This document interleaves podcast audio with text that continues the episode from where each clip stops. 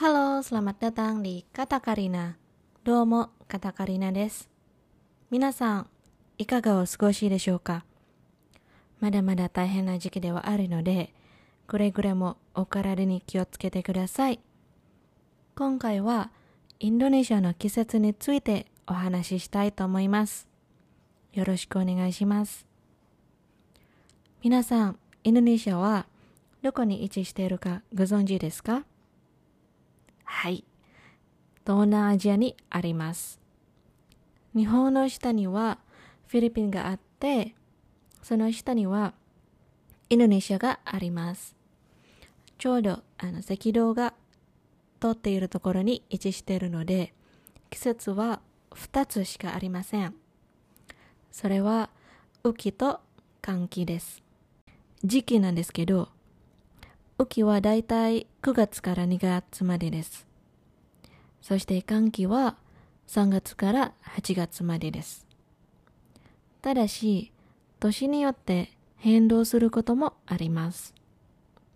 例えば、今年は多分寒気は5月から始まったかなまあ、自然現象なので、いつ変わってもおかしくないんですよね。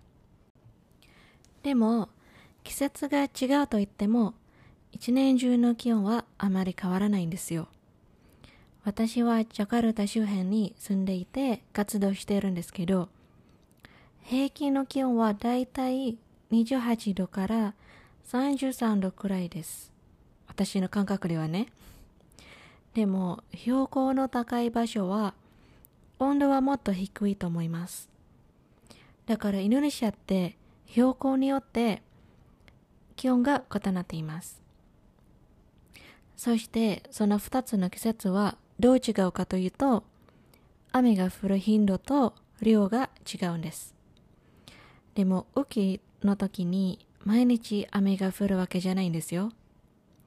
例えば雨季が9月から始まるとすると9月と10月は月に、うん、34回雨が降っていて11月12月にはだんだん雨が降る頻度が高くなってそして1月2月にはさらにひどくなるという感じ。でもいつもそういうパターンとは限らないんです。私のイメージでは1月2月は一番雨がよく降ります。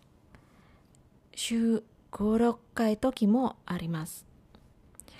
あとはですね雨の質と言ってもいいのかな？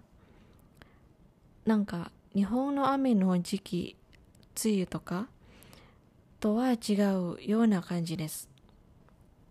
日本の雨ってたまにその雨の粒が小さくて雨降られても濡れないっていう感じがあるんじゃないですか。こっちの雨は必ずびしょびしょになるんです。小雨とかあるんですけどスコールみたいな雨が多い気がします。だから傘を差しても意味ないんです。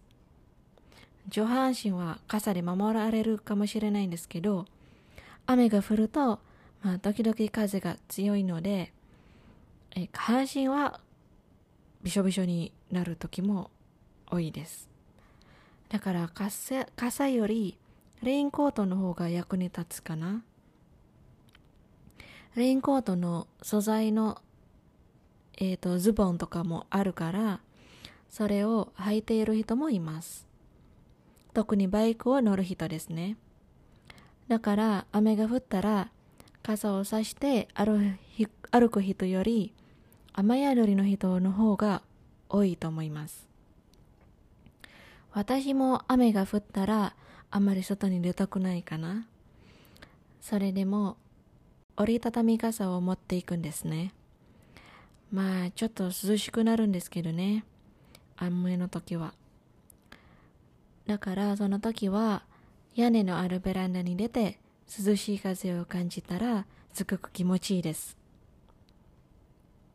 雨が降る時期ってジメジメするんじゃないの？と思う方がいらっしゃるかもしれませんがまあそれはたまにあるけど私はそんなに感じないかな。多分慣れているから。でも雨が降るとき涼しいからどっちかというと気持ちいいです。まあなんかインドネシアっていつも暑いからね。でも雨が降るとき一番嫌なのは渋滞です。特に平日ですね。よくねラッシュアワー時に雨が降るんですよ。出勤とか、えっと、体験の時間帯とかね。もうその時はストレスですよ。雨が降らない時も渋滞はあるのに雨が降るとさらにひどくなるんです。なぜ雨が降ると渋滞がさらにひどくなるのかはいまいちよくわかんないんですけどまあとにかくジャカルタの平日の雨の時は覚悟してください。そして寒気です。寒気はまあとにかく雨があまり降っていなくてずっと暑いです。一番影響を受けるのは農家たちだと思います。収穫できないとかなんか植物が枯れているとか大変だと思うんですよね。雨が全然降っていないというわけじゃないんですけど、まあ、換気の時はたまに雨が降ります。例えば、まあ、今年の6月とかにあのもう換気に入っていると思うんですけど、まあ、なんかあの夕方に雨がよく降っていましたね。まあそという感じです。だから換気の時に農業をやっている方々はいろいろ準備しないといけないと思うんですけど私みたいな普通のまああのなんていうのかな、まあ、会社の人間は、まあ、別に準備する必要はない。まあたくさんよく日焼け止めを塗るぐらいです。はいということでそれはインドネシアの2つの季節の話でした。いかがでしたか？もしインドネシアに来るときに今どんな季節かな？どういう準備すればいいかな？